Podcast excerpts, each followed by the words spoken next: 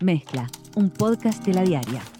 Bienvenidas, bienvenidos a una nueva edición de Mezcla en Cuarentena. Hoy no vamos a hablar específicamente del COVID-19, sino que vamos a hablar de lo que podríamos llamar otra pandemia que tenemos hace más de un siglo en nuestro país, que es la alta mortandad por suicidios. Cada 17 de julio se conmemora desde 2007 el Día Nacional de Prevención del Suicidio y es una buena excusa para hablar de este tema que nos cuesta bastante. Quería arrancar mencionando lo que fueron las cifras del año pasado. Lo que se presenta en julio por lo general es el cierre de lo que pasó el año anterior, es decir que estamos teniendo, se tiene una visión un tanto diferida, corrida de la realidad. Y bueno, como bien sabemos, la cuarentena ha sido una cosa atípica, todo el miedo al virus, el miedo a la incertidumbre, los cambios de planes, lo que pueda pasar, la repercusión económica, social, innegable de este tema, bueno, afecta todavía más, y como decía el viernes Horacio Porciúncula, el director del programa de salud mental del Ministerio de Salud Pública, todavía no sabemos qué es lo que está pasando, pero es preocupante. Entonces, bueno, les propongo, vamos a arrancar reproduciendo lo que fue la actividad central en el Ministerio de Salud Pública, que fue el viernes a las 9 de la mañana, y después vamos a ir juntos al Parque Punta Yeguas, donde la comunidad, en conjunto con la Intendencia, hace una gestión colectiva de ese espacio de 103 hectáreas que está en el oeste de Montevideo, en Santa Catalina. Pero bueno, también trabajan en promoción de salud y vamos a ver qué bueno que está el trabajo que hacen y por eso quería compartirlo. Entonces vamos a empezar escuchando un minutito de lo que habló Daniel Salinas, el ministro de Salud Pública, el viernes cuando abría el acto de prevención del suicidio. Y es que en los últimos 4 años, en los cuales están cerrados los datos epidemiológicos, 2016, 17, 18 y 19, la tasa de suicidio en Uruguay ha sido similar al peor registro de la historia, que es el 2002. Entonces, vamos a abordar este tema con la preocupación de que es un tema más, y así como nos preocupan los fallecimientos por la pandemia, que lamentablemente tenemos 32 fallecidos en el momento actual. Nos preocupa esta pandemia de suicidios también, que se lleva muchas vidas, en el entorno de 20 cada 100.000 habitantes en estos años que hice referencia, y concretamente estamos hablando de cifras en el orden de las 700 personas.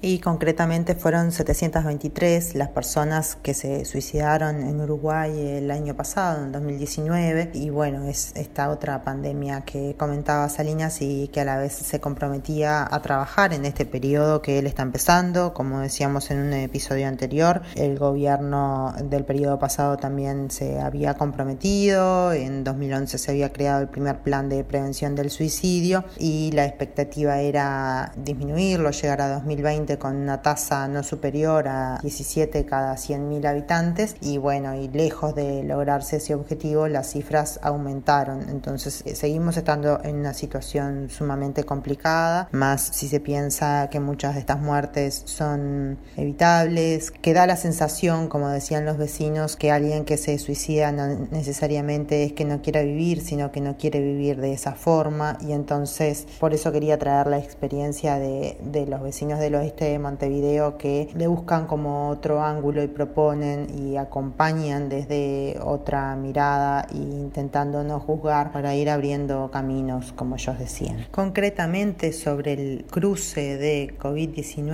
de la pandemia y de salud mental, escuchamos lo que contaba en el acto Horacio Porciúncula, el director del área de salud mental del Ministerio. Pero también nos hemos preguntado cómo impacta, qué podemos hacer hoy, qué estamos haciendo hoy y cómo impacta esto de la pandemia en los resultados de las autoagresiones. No tenemos datos específicos del 2020, tenemos tendencias, pero también sabemos, por las experiencias previas, por los años de experiencia previa, que muchas veces la repercusión no es inmediata, sino que es a veces indiferida. Cuando hablamos con la Academia Nacional de Medicina y veíamos lo que era la cuarta ola, ¿no? Aquel impacto que se produce posterior a los afectos específicos y que tiene que ver con la pérdida del lugar socioeconómico de cada uno de nosotros, con la elaboración de las pérdidas y los duelos de las personas que de alguna manera han perdido la vida durante estas circunstancias. Cuando vemos de repente lo que implica todo el impacto del aislamiento, etcétera, etcétera.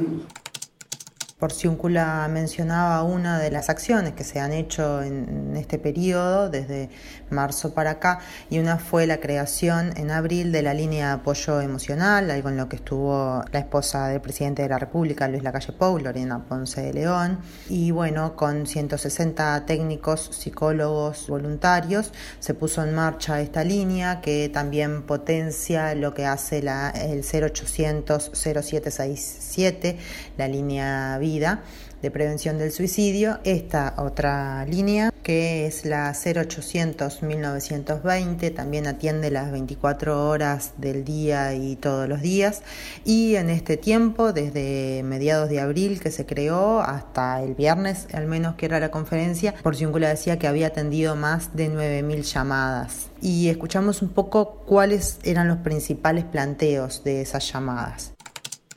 Cuando vimos las razones por las cuales la gente llamó, vimos que la mayoría por sintomatología depresiva. No digo que estuvieran deprimidos, digo que presentaron síntomas que tenían que ver con una afectación del humor, con la ansiedad, con la angustia producida por el aislamiento, por el miedo al COVID.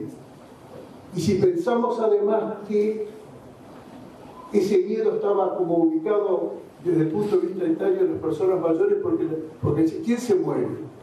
Se mueren las personas grandes, ¿no? Cuando vimos quiénes eran por edad los que llamaban, su mayoría eran adultos mayores. Y otra acción que hizo el Ministerio de Salud Pública para intentar minimizar o abrir canales para quienes están afectados por COVID-19, por la cuarentena, por todo este cambio que ha significado la pandemia en nuestras vidas. Lo que se hizo fue incluir en las prestaciones de salud mental que se crearon en el año 2011, en una de las modalidades de atención, que es el abordaje grupal, se incluyen 7, agrupadas así, son 7 poblaciones destinatarias para que vayan y puedan pedir, como decía Porciúncula, ante el prestador privado, o sea, ante la mutualista o el seguro, que puedan pedir estas 8 sesiones gratuitas. Esto, por lo que decía Porciúncula, corre a partir de julio, no tengo claro si ya está o si va a ser en unos días, pero él decía, es bueno que la población sepa y que vaya y pida en la mutualista las 8 sesiones, es decir, por algo lo remarcaba. Estas poblaciones son familiares con niños o niñas en edad preescolar o escolar con afectación por el coronavirus o el distanciamiento, adolescentes por afectación por COVID-19 o distanciamiento social, usuarios y o familiares que cursan o cursaron coronavirus, personas mayores con afectación emocional por sentimiento de soledad y aislamiento, y eran quien más se detenía Porciúncula, y en quien más porque las tasas más altas de suicidio por grupo etario están en los mayores de 65 años, especialmente en el top de todo están quienes tienen más de 80 y le siguen la franja de 75 a 79. Sigo con las poblaciones destinatarias, adultos con afectación emocional por los cambios, inestabilidad y pérdidas en su situación socioeconómica y laboral, familiares de personas con muerte inesperada, y acá no solamente abarca COVID, sino accidente, homicidio, suicidio, violencia, y familiares de personas con fallecimiento por enfermedades físicas. Por último, de la charla con Porciúncula, de la charla que tuve luego de la presentación, quería mencionar que él decía que es fundamental atender el primer nivel de atención. Porciúncula integra el equipo de salud mental del Ministerio de Salud Pública y fue director de ACE en el periodo pasado y también de ACE en el anterior. Y lo que decía es que son temas a trabajar a largo plazo, que también pasa que cuando se presentan las cifras hay mucha sensibilidad, pero que después todo el mundo parece olvidarse de esto, y en eso supongo yo que bueno, que ha sido una mea culpa como parte de colectivos o de organismos que tienen que estar también poniendo el tema sobre la mesa, así como nos corresponde también a los medios de comunicación. Bueno, y lo que decía Porciúncula era, vamos a atender el primer nivel de atención, que son las policlínicas y quienes más trabajan a nivel comunitario, como vamos a ver después con el grupo del Parque Punta Yeguas, y bueno, fundamentalmente a nivel privado, decía él, porque en el público para él más o menos estaba cubierto, y lo otro decía que se tiene que trabajar es la interinstitucionalidad, ¿no? Esto que no solamente este trabajo tiene que hacerse desde el Ministerio de Salud, sino también que tiene que garantizarse, como también establece la ley de salud mental, todo un marco que la persona tenga trabajo, que tenga vivienda, que tenga alimentación, que tenga oportunidades para hacer un buen uso del tiempo libre y que tenga acceso a la educación. Bueno, y así pasamos al oeste de Montevideo. Los vecinos del Cerro y zonas aledañas de ese gran zonal que es el 17 tienen claro desde hace mucho tiempo de la importancia del trabajo en salud en general, en salud mental y también en prevención del suicidio. Varios de ellos, como Daniel Silva, a quien vamos a escuchar ahora, se formó con la ONG Último Recurso que había creado la doctora Silvia Peláez y que cerró a principios de 2017, tenía un apoyo con la Intendencia de Montevideo, la Intendencia no podía sostenerlo más, era una línea telefónica que trabajaba a nivel nacional y por lo tanto se entendía que había otros organismos a quienes le correspondía y en su momento el Ministerio no lo tomó y un año después crearon la línea de prevención del suicidio instalada en ACE, que es el 0800 0767. Esa experiencia dejó un trabajo andado también allí en el Cerro de Montevideo, donde tenía un espacio específicamente para atender los altos índices de suicidio, las altas tasas que se habían dado algunos años atrás. Y y algunos vecinos como Daniel Silva siguieron trabajando en el acompañamiento de los vecinos que intenten, vecinas, quitarse la vida. Y entonces fue quien abrió la actividad del viernes, quien tomó la palabra y hablaba para unas 15 personas que estábamos allí y para otro tanto que estaba siguiéndolo de manera virtual. Decía, lo primero que tenemos que hacer es informarnos y saber escuchar, saber derivar, tener claro el mapa, a qué club de niños se puede recurrir en caso de que sea un niño, a qué clubes de adolescentes, los vínculos con el liceo, tratar de hablar con otros estudiantes del liceo. Estos grupos del Cerro tienen un trabajo muy aceitado con los liceos y la UTU de la zona, ya lo comentábamos en un episodio anterior, y entonces escuchamos cómo presentaba el tema Daniel. Lo primero que debemos saber es que un suicida o quien comete un intento de suicidio no quiere quitarse la vida, sino quiere dejar de vivir determinadas situaciones que lo agobian, que de alguna forma lo expresan y que no le encuentra solución. Y uno puede imaginarse algo básico, ¿no? Una mamá a cargo de una familia, ¿no? En este tiempo que se queda sin trabajo, sin ese sustento para llevar a la familia, sin la alimentación de sus hijos, sin mantener esa casa, puede ser un problema grave, ¿no? Y si nosotros no acompañamos, puede ser una causa de intento de autoeliminación. Y Daniel también decía lo difícil que es hablar este tema, algunas estrategias, decirle al vecino, a la vecina que somos igual que él, que compramos en el mismo almacén, que tenemos los mismos problemas. Y ahora escuchamos el último fragmento que quería traerles de él. Y decirle al otro que estamos acá, que nuestra presencia es para poder escucharnos, entendernos y caminar juntos. Eso en primer lugar. Y en segundo lugar, que la vida es maravillosa como este lugar, ¿no? Estas cosas que tiene el oeste del Cerro y que en definitiva a muchos nos emociona, esto es vida. Y la vida la debemos apreciar. ¿Cómo? De una forma muy fundamental. Es escuchar, ese contacto conmigo que para nosotros es fundamental. Que nos tengan acá, que nos tengan presente. Que seamos capaces de alguna forma poder tender una mano. Y Contá Conmigo se llamó la campaña que hizo este año la Organización de Usuarios de Salud del Zonal 17 del municipio A. Hicieron y mostraron 36 videos de personal de la salud, de estudiantes, de profes, donde transmiten esta idea, ¿no? Como de esto es mucho del trabajo uno a uno, decir, bueno, y apelar a lo que cada uno puede hacer. Bueno, si se ve, como decía Ricardo Larrañaga, uno de los integrantes del grupo, si se ve que la persona tiene cambios de hábito, que está diferente, bueno, detectarlo a tiempo y hablar con la gente de alrededor como para ir destrabando esa situación. Y después fue, como bien lo presentaba Daniel, disfrutar del parque, disfrutar de un fragmentito, porque como decía, tiene 103 hectáreas y habremos caminado 600 metros hacia la zona que se llama Los Pinares, porque hay un monte de pinos y la playa que se veía hermosa, con un cielo azul divino. Y ese recorrido lo hicimos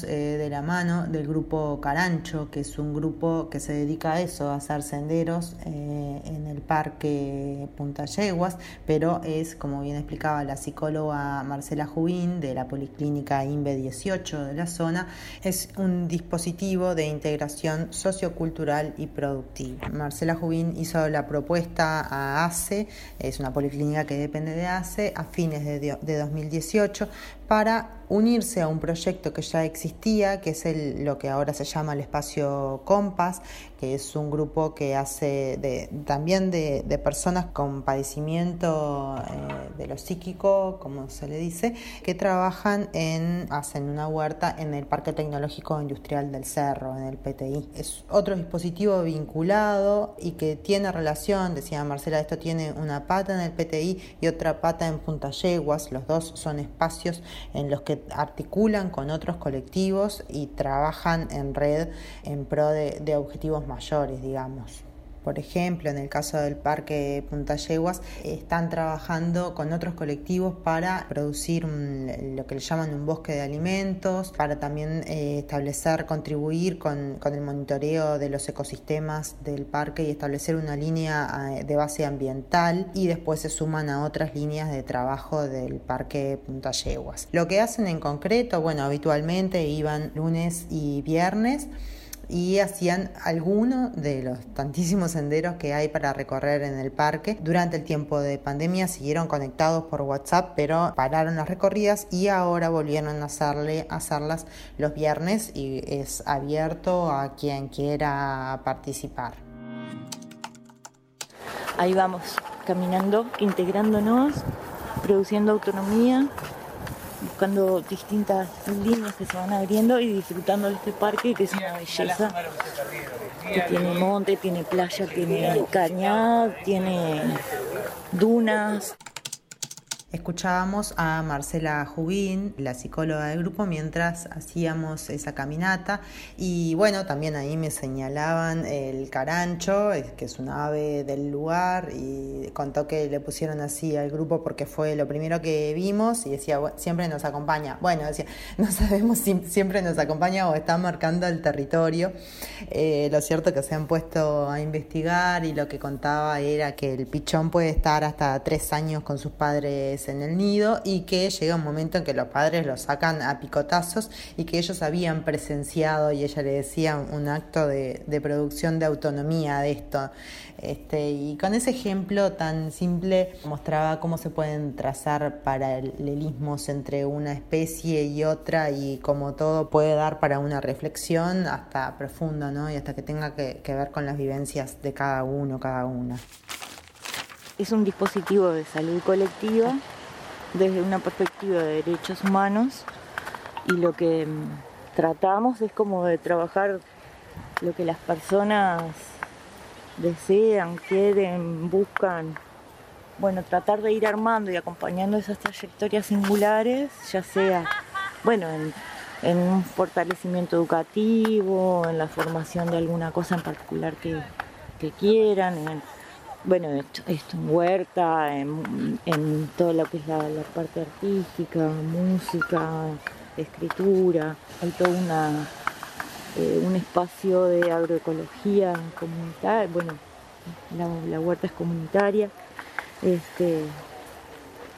y ahí trabajamos bastante como en todo lo que es la capacitación. Ahora en la pandemia llevamos adelante un programa de huertas en casa que lo organizamos a partir de un grupo de trabajo de la mesa social del PTI.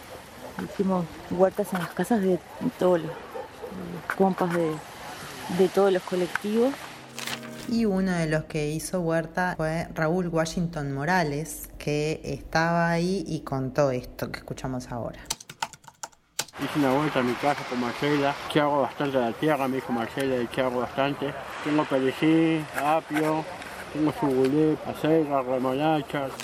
Y así como Raúl, también hay un otro grupo que trabaja, que está relacionado a Carancho y al Espacio Compas, que es Juntas Podemos, que es un grupo de mujeres que también ha trabajado en huerta y ahora le gustaría, está en proyecto de hacer algo con hierbas aromáticas y con plantas medicinales.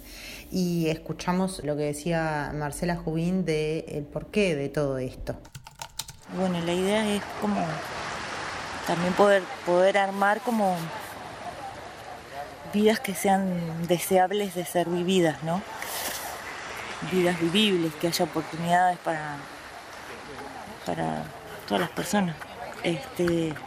Porque en general los motivos de discriminación son muchos, pero los problemas de salud mental en particular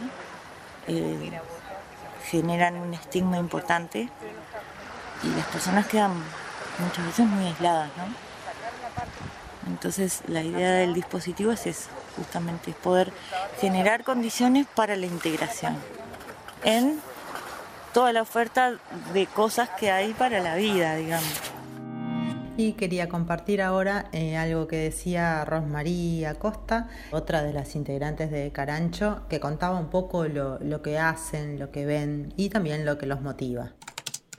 Bueno, ¿qué te puedo contar? Que caminamos, hacemos senderismo, exploramos la fauna, la flora. A propósito, me compré un libro para saber todas las plantitas, para qué nos sirve. Y bueno, un poco compartir, se trata de eso, de compartir nuestras experiencias. No sé, hacemos una rondita al final a ver cómo nos vamos, con qué sensaciones nos vamos de acá. Hacemos una merienda compartida, qué sé yo, no sé, estudiamos las plantas, la diversidad que hay y exploramos y siempre nos vamos encontrando con cosas nuevas, porque a la semana siguiente nos encontramos que esa plantita resulta que creció, encontramos hongos o encontramos otras cosas, siempre hay algo nuevo para descubrir. Rosmarie se unió hace un año más o menos al grupo y decía, no, vine en enero y en febrero, pero ahora no se quiere perder ninguna salida. Y ahora trato de venir siempre porque es mi salida de mi casa, ¿viste? Porque yo como le venía diciendo a mi compañera, que para mí los días grises son horribles para estar encerrada, y más cuando te padeces una enfermedad mental. Esto de esparcirte y estar caminando y con el entorno de la naturaleza, y esto como que te hace como respirar hondo y desvincularte de todo eso negativo, ¿no? Es un grupo de personas que estamos muy compactados, como personas, como compañeros, puedes hablar de alguien con alguien, después te colás y hablas con otro, y la vas llevando así en el senderismo, en la caminata. Y el sendero dura alrededor de 3 horas. Raúl, por ejemplo, había llevado una torta casera que le había hecho su madre, y en el rato que estuvimos nosotros fue como que nos quedamos ahí nomás, y después ellos seguían por algunas horas y seguían este trayecto que contaban. Y lo que importa es compartir, y eso también lo destacaba Alicia, otra de las participantes. Los viernes de mañana se larga a acompañar el grupo y contaba que era era una experiencia fantástica, decía ella, y también destacaba el rol de Marcela Jubín, decía, pasa desapercibida, con bastante humildad. Marcela Jubín se moría de la vergüenza cuando esta vecina hablaba de ella, pero bueno, era un poco eso, y decía esto que quiero compartir ahora. Con esto de la pandemia, digo, como estoy en seguro de paro parcial, algunas mañanas que caminan, las aprovecho, ¿no? Porque hace bien psicológicamente también en estos momentos, nos hace bien a todos. Lo otro destacable también es que el Carancho logró hacer conocer al parque a gente de la zona y que nunca había ido, y ese es el caso, por ejemplo, de Rosmarie. El parque lo vine a conocer por el Carancho en sí, porque yo a la playa sí venía, la conozco hace años, pero nunca el parque, nunca miré la parte de atrás de la playa. ¿No sabías todo lo que tenías para mirar? No, solo los pinares acá y el caminito de ir a la otra playa.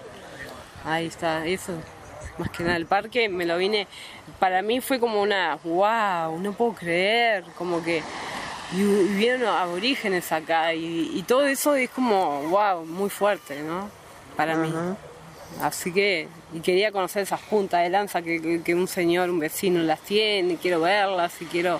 porque me encanta toda esa historia. Ajá. Y en esto de los usos del parque, escuchamos lo que contaba Raúl.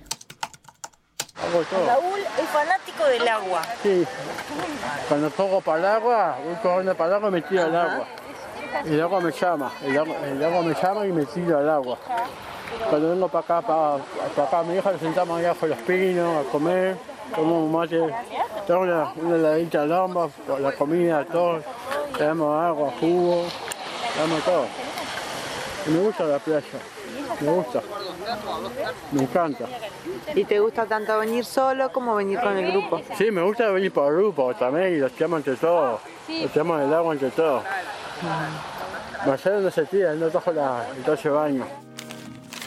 Bueno, ahí le pasaba factura a la psicóloga que no lleva traje de baño, parece que no se baña. Bueno, y en esto del significado del parque, quería mencionar también lo que decía una de las integrantes de la Organización de Usuarios de Salud del Zonal 17, que es un parque que era un predio privado, ahí había una arenera que, como me contaban, tenía solo permiso para exploración y llegó a extraer tal cantidad de arena que se formaron humedales de toda la arena que sacó, y en 2002 los vecinos empezaron a pelear por la propiedad pública de ese espacio. Decía Brenda Bogliaccini, era pleno 2002 y la gente acá en el Cerro no solo peleaba por comida, sino que también peleaba por un espacio de recreación. Y bueno, en 2006 pasó a ser propiedad de la Intendencia de Montevideo y se empezó una experiencia de gestión asociada, como se le llama, gestión colectiva de la Intendencia con vecinos, y quería compartir este comentario que hacía Rubén Bouza, que es coordinador del parque y también funcionario de la Intendencia. Que no es solo la Intendencia, yo soy funcionario de la Intendencia, pero hay trabajadoras, hay trabajadores, hay organizaciones como la Organización de Usuarios, hay grupos como el Carancho, hay vecinas y vecinos, y está la universidad, hay gente del ICEF, profes de playa, guardavidas, donde deciden juntos. O sea, la toma de decisiones se realiza en los plenarios mensuales. No es la Intendencia la que decide, sino el colectivo, y se resuelve por consenso. Así que, tal como decía Bouza, es un espacio colectivo, público, que invita a recorrerse, pero también este desafío de gestionarlo, y que es un doble atractivo para el lugar. Un lugar que antes para muchos vecinos era solamente un monte, iban a extraer leña y la playa, por supuesto, aunque tenían impedimentos para llegar a la playa por la propiedad privada. Y hoy es cada vez más parte, o sea, ya no se lo ve tanto como un recurso a extraer el monte, sino como un bien a valorar y a recorrer y apreciar. Y esto es lo que decía Marcela Jubín, y viendo el impacto del parque en la salud mental. Y bueno, por suerte la naturaleza tiene esa capacidad de producirse, ¿no? De crearse. Y bueno, para nosotros es súper importante el parque porque siempre decimos lo mismo. Es como que hay algo de las demasías que tenemos las personas, ¿no? Sea lo que sea. Pero, digo, se exprese como se expresen síntomas. Hay algo de lo que... Si acá viene alguien con mucho mal humor y se pasa de mal humor con, ¿no? con todo el mundo, es como que ese humor se disipa en el parque, ¿no? O sea que las demasías, cualquiera sean, también es como que tienen un espacio para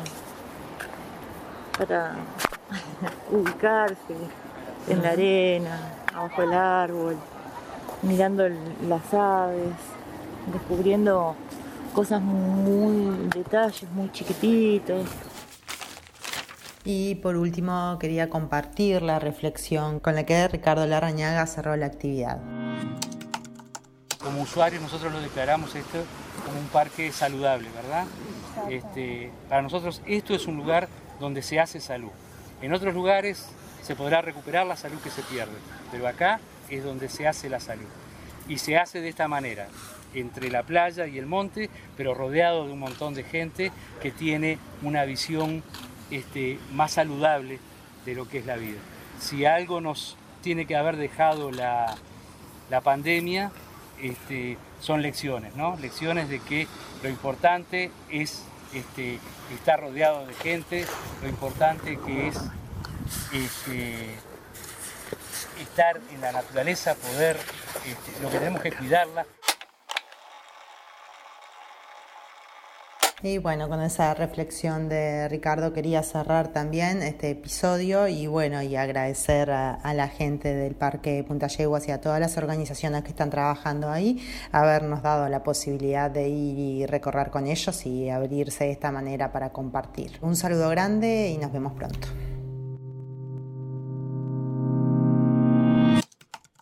Conducción, Amanda Muñoz. Participación, Leo Lagos. Edición, Joaquín Fernández. Sumate a nuestra comunidad.